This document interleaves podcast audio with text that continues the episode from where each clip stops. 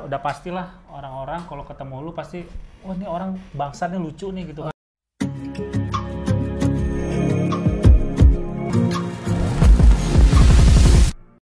Hey, halo, kembali lagi di sini di podcast Speak Speak Santai. Kali ini di episode ini gue sudah menghadirkan seorang stand up komedian yang bernama Marcel Widianto. Ada bunyinya gitu. Ah, Halo Bang. Marcel, thank you ya. Iya, Di podcast gue. Siap Ya. Bang.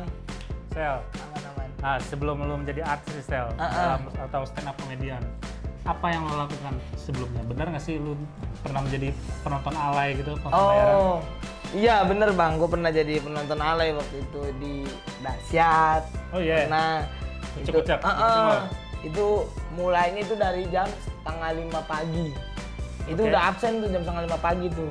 Kalau Makasih ya bang. Eh, baru pengen gua ambil gitu. Lumayan buat beli Amer. Ada tuh Amer. Anak Mary. Berapa lama? itu waktu itu gua jalan 2 tahun bang. Dua tahun. Dua tahun. Tiap hari rutin. Rutin tiap hari. Nah, terus lu siapa nih yang yang ngarahin lu supaya ke stand up komedian gitu? Oh. Kayaknya lu cocok nih di Iya, stand up gitu kan? Jadi sebenarnya nggak eh, yang ngarahin itu panjang bang. Jadi setengah tahun gua ikut jadi penonton bayaran. Hmm. Baru gua malam kan biasanya eh, paginya dahsyat, Hmm. terus yang sore ada beberapa acara kayak ada-ada aja gitu. Terus malamnya langsung dangdut di Indosiar. Dangdut Ah. tuh. Nah, ada Acara program akademi itu? ada program baru namanya Suca. Stand Up Comedy Academy. Ya. Nah itu adalah program baru pertama di Indosiar. Jadilah aku penonton bayaran di sana pak. Penonton bayaran. Terus pas waktu itu waktu lagi break nih disuruh nih, ayo siapa berani stand up? Saya berani stand up. Gitu. Oh, lagi break? Mm-mm. Berarti nggak nggak on cam ya? nggak on game. Oke. Jadi naik naik aja tuh. Pas naik stand up ya Pecah tuh. nggak lucu pak. Namanya juga baru. ya tapi akhirnya pas turun disuruh sama FD-nya. Ah, FD-nya untuk sel lu kalau pengen ikut stand up lu ikut komunitas komunitas stand up Jakarta Utara lah saya bergabung di sana akhirnya saya gabung komunitas belajar belajar stand up baru deh pak. Ikut kompetisi. Kenapa di Jakarta Utara, Sel? karena Lu domisili. Oh, oke, oke. domisili saya di Jakarta Utara. Karena kan komunitas tuh ada banyak pak. Di Jakarta tuh ada Oh. lima. Eh, utara timur selatan barat sama eh, apa?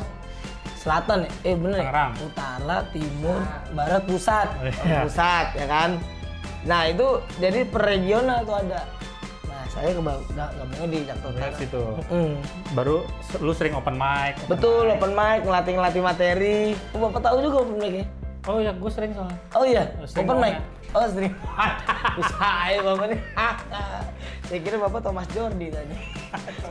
Iya.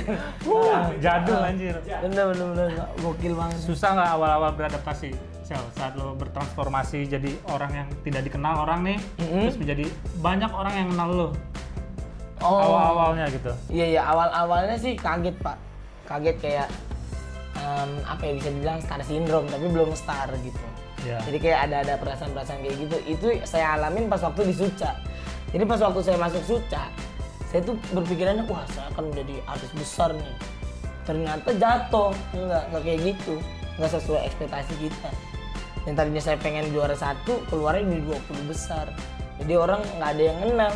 Bahkan sempet saya di, jadi bintang tamu di Suca 4 Aha. tukang satpam yang nyangkanya saya tukang servis AC pak. Benerin preon. Padahal kita udah pegang mic diomelin. Mic siapa tuh? Mic. Buat stand up pak gitu. Oh saya kira benerin AC katanya. Ih, sedih sekali nih waktu itu. Sedih, sedih, itu sedih, sedih. tahun depannya itu pak. Nggak ada yang kenal sama sekali. Tuh kalau saya bawa gerobak jadi tukang cilok tuh bisa tapi ya itu namanya hidup ya pak ya. maksudnya ekspektasi nggak selalu Sesuai sama realita ya. Hmm. Tapi bukan berarti ketika ekspektasi nggak jadi realita, bukan berarti kita nyerah gitu. Maksud itu sih yang saya pelajari dari hidup. Di saat lo masih susah nih, Mm-mm. ada nggak idola yang lo jadikan panutan tuh kayak yang gue pengen jadi kayak dia nih gitu kan suatu saat nanti gue pasti Oh. bisa nih gitu. Ya gue pengen jadi kayak Di stand up siapa sih yang yang kira-kira sel yang lo wah ini keren nih. kalau panutan sih emang deket banget saya sama Bang Ajis 2000 ya, Pak. Oh, Ah, ah, oke, sekarang oke. tuh jadi presiden up Indo. Dia panutan banget.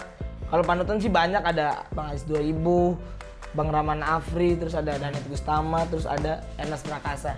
Ernest ya. Saya pengen banget jadi kayak Ernest. Kenapa? Ya dia bisa semuanya tuh stand up bisa, terus eh, apa bikin film bisa, nulis bisa, ngedirect bisa dan semuanya dilakuin sama dia tuh secara total. Dan itu yang jarang dilakuin sama orang-orang. Jadi ketika terjun ya orang-orang kayak nggak total banget sama itunya gitu sama eh, apa yang dilakuin. Nah itu tuh. Itu yang lu pelajarin dari Itu yang saya pelajarin. Jadi lebih baik satu kita totalin daripada banyak bercabang tapi nggak pada fokus. Itu sih kalau saya Nah. yang saya pelajarin dari Koyas. ada perbedaan nggak menurut lu? Lu yang dulu sama yang sekarang? Wow jauh pak, perbedaan pak. Dulu Jauh banget kalau ya sekarang udah enak sekarang kita em, di rumah tidur udah pakai kasur, Pakai AC deh. udah AC nggak ada pak, cuman kipasnya bagus. Iya. Kipasnya di rumah tuh udah ada cangkangnya. Uh, Iya, kalau dulu kipas di rumah saya itu nggak ada cangkangnya pak. Kipas cuma ada baling-balingnya doang. Jadi kalau orang lain bangun gara-gara alarm, saya bangun gara-gara jempol kemasukan baling-baling gitu. Gitu. Belel jadinya. Sekarang dan enak banget. Sekarang mah udah udah banyak lah, udah banyak yang negor dan nggak diremehkan. dulu lu ngerasa? Wah kacau pak, diremehin bener-bener diremehin. Kayak semua omongan saya itu nggak pernah didengar orang gitu. Kayak apa ya kayak apaan sih lu? Ngapain sih ikut ngomong? gitu. Oh iya. ah, nggak momen apa sih yang yang lo ingat banget zaman dulu yang menurut lo anjir gitu kan? Wah, Tentang gua kayak gini. oh ini dulu tuh saya pernah eh, nggak dibolehin megang kamera jadi noel kamera aja kayak ini kamera nih saya tahu lagi Ah. tak gitu awas jangan rusak tar gitu gara-gara tangan saya kan berminyak atau enggak Ah. kotor lah gitu Ta- takutnya rusak katanya tapi saya masuk akal juga sih gitu rusak oh karena emang saya belum punya Nah itu lu udah lu beli. tuh. udah sekarang pak. Saya beli kamera pak kemarin pak. Berapa tuh? kemarin langsung cash 24 juta pak. Wah saya beli Pak. saya, saya langsung beli pak. Langsung saya beli pak kamera. Sekarang pas udah ada duit. Seka- dulu tuh pak saya megang tutup kamera aja udah seneng banget. Megang tutupnya ya. percaya buat me- megang tutup kamera. Seneng banget pak saya pak. Megang sarung tuh sarungnya. Tas kamera seneng. Uh, kamera kamera gitu. Sekarang mau eh, udah di genggaman Idis, gokil. enak banget sekarang Sel, apa sel? Arti stand up comedian eh, apa arti komedi bagi diri lo? oh. Komedi buat diri saya segalanya pak apalagi stand up ya maksudnya orang banyak yang nanya kalau stand up itu udah nggak ada di dunia lu akan seperti apa gitu? Atau nggak kalau stand up tuh udah turun udah nggak menghasilkan uang lu akan jadi apa? Gue tetap di seni ini gue tetap di stand up seni stand up gitu. Karena menurut gue stand up yang ngebesarin gue sampai sekarang gitu. Dan eh, kalau nggak ada stand up ya paling gue di penjara gitu paling. Karena iya karena gue sempet dulu waktu kecil sempet jadi kurir narkoba bang. Oh iya. bener. Jadi dulu dulu waktu kecil tuh orang-orang apa ya gue dikasih dikasih eh, bubuk gitu kan. Iya. ngomongnya bedak ternyata sabu. Idis. bener pak. Jadi orang anak kecil kalau main tuh bawanya balon gue mah sabu cimeng putau gue bawa bawa Tapi sekarang udah enggak dong. sekarang enggak pak. Enggak ya. enggak Ma- ma- Sekarang bukan kurir lagi jadi bandar. bandar sekarang masih bandar yakul. Aman pak sekarang pak. Saya tes urin juga berani sekarang pak Siap. aman Nggak jadi pakai narkoba ya. Jangan pak, karena narkoba, waduh bikin miskin. Udah miskin, lu narko. Temen saya pak ada dulu, eh enggak dulu, baru tahun lalu lah di Ah. Priuk kan. Saya kan sekarang di Priuk di ya? Ah. Dia pakai sabu cuman buat main Mobile Legend. biar gak biar gak ngantuk. Maksudnya apa? Buat lu ngapain gitu? Buat push rank katanya setan. Kasian banget ya. Emang emang kita kalau orang-orang yang pakai sabu kelihatannya pasti lebih rajin kan. Nah, tapi eh, gimana sih budayanya kalau di Wah, pedok itu? Kacau pak kalau gitu-gitu. Um, Serius? iya, sekarang sih udah lumayan enggak lah ya maksudnya. Kalau lagi. dulu dulu, iya kalau sekarang lebih kayak semut gitu. Mainnya jadi kayak nggak nggak terang-terangan. Oh, bukan semut-semut. Enggak, kalau dulu terang-terangan ya? banget pak. Dulu kacau. Apalagi kalau ada kondangan.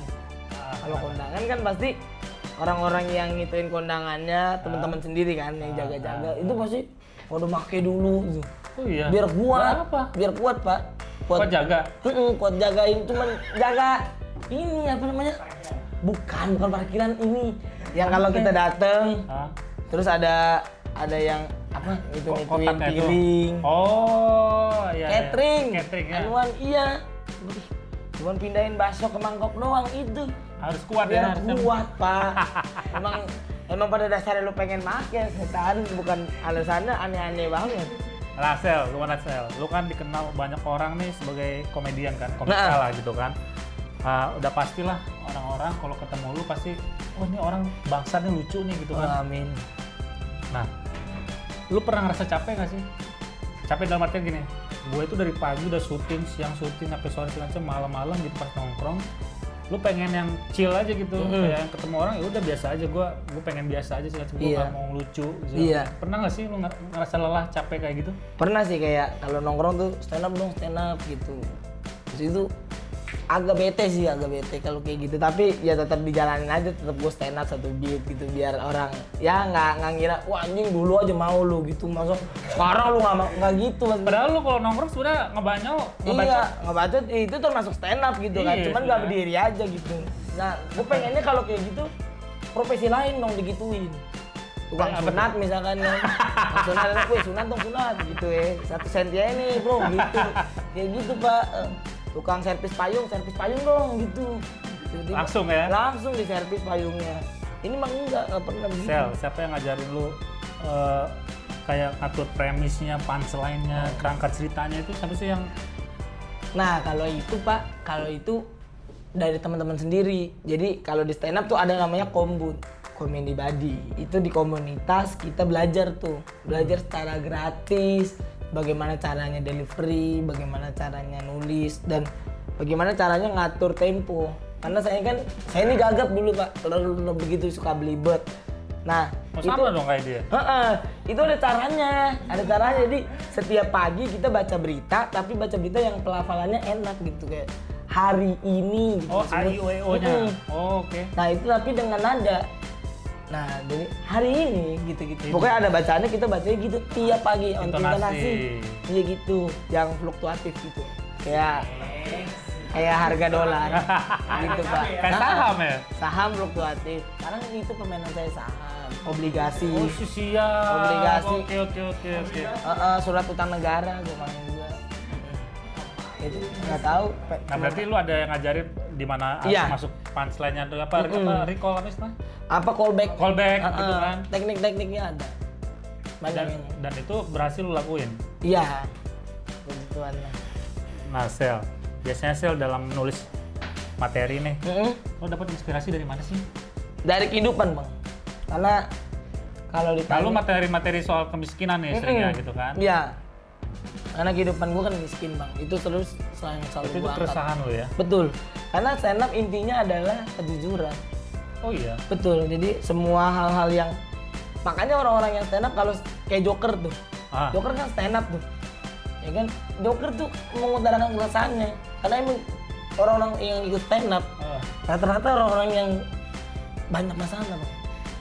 Iya, Gila, iya, iya. hampir gila gitu. Ya gue percaya sih, apa kayak banyak komedian-komedian di luar juga yang Mm-mm.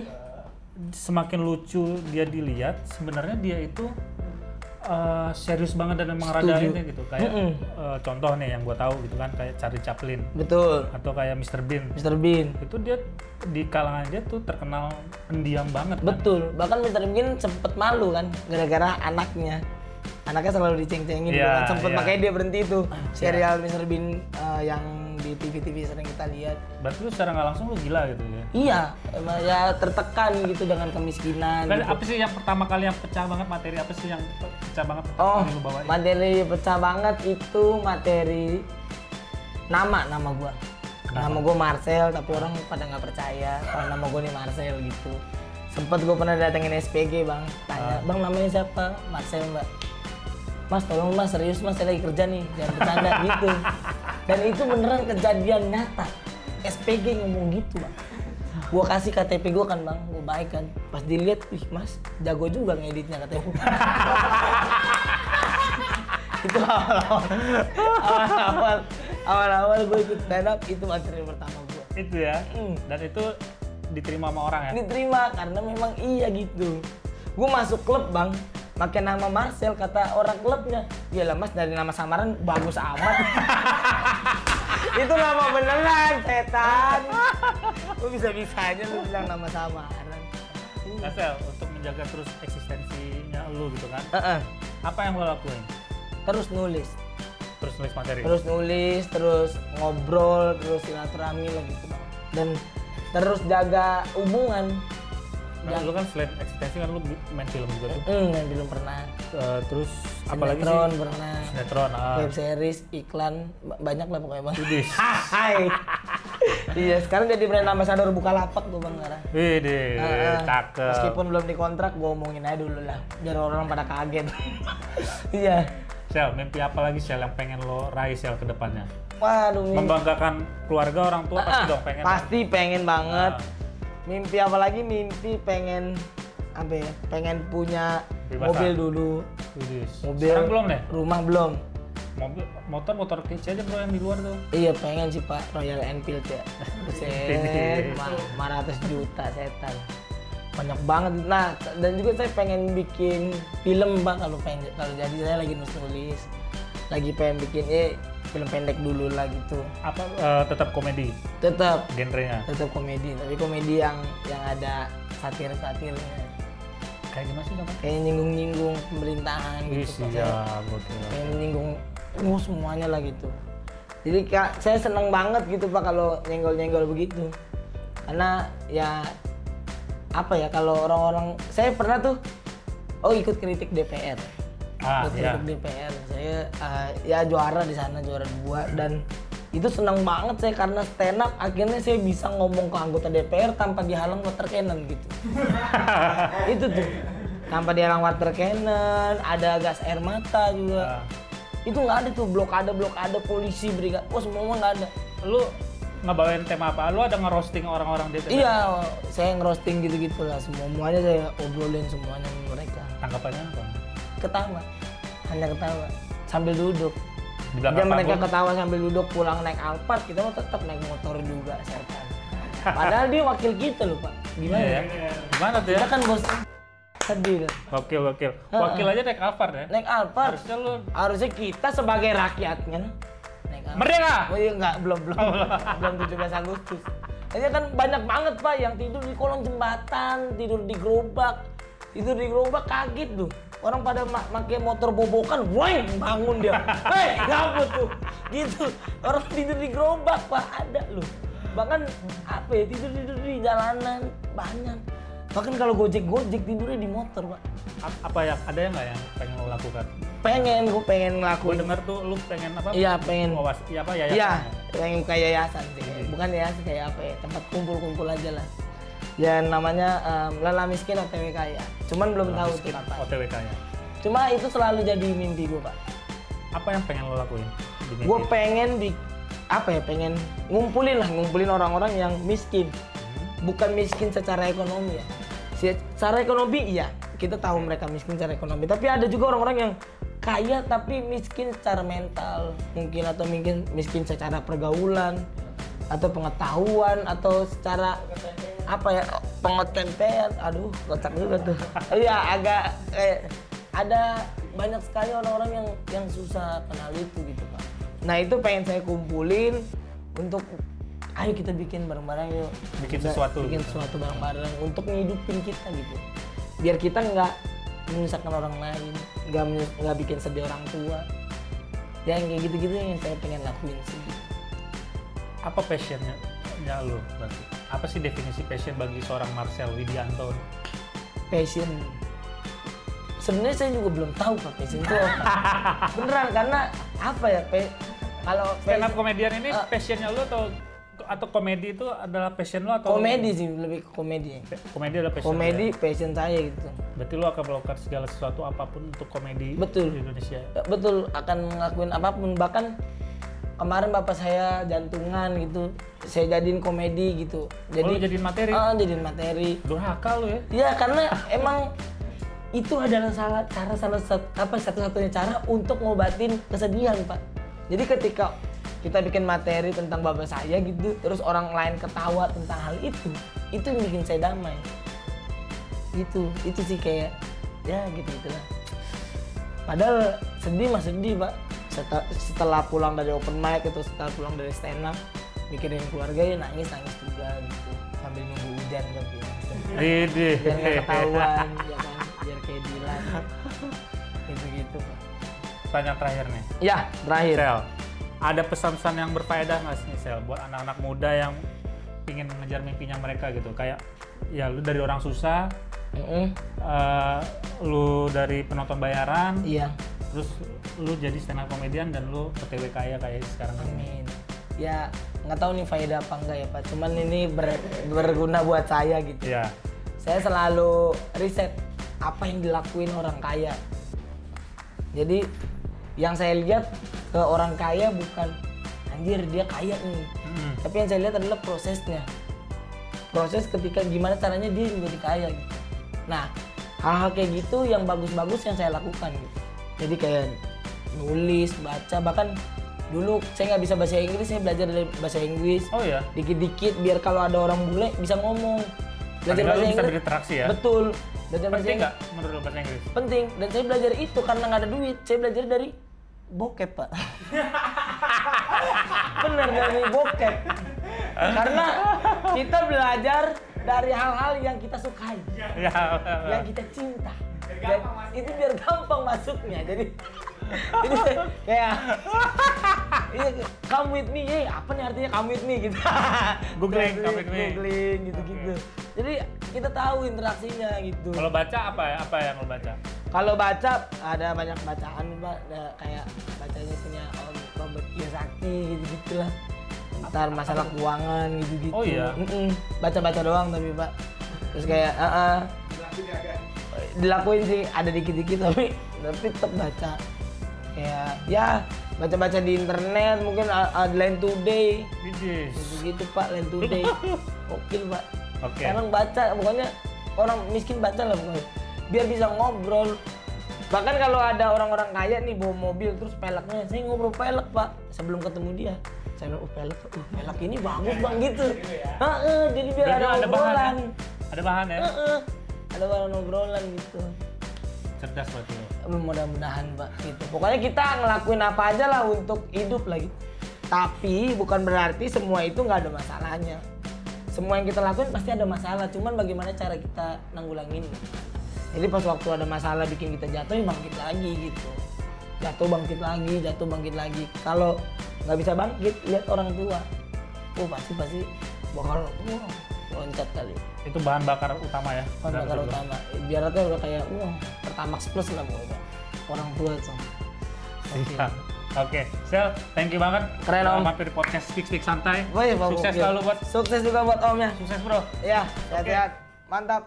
Terima kasih buat yang udah dengerin podcast Speak Speak Santai. So, see you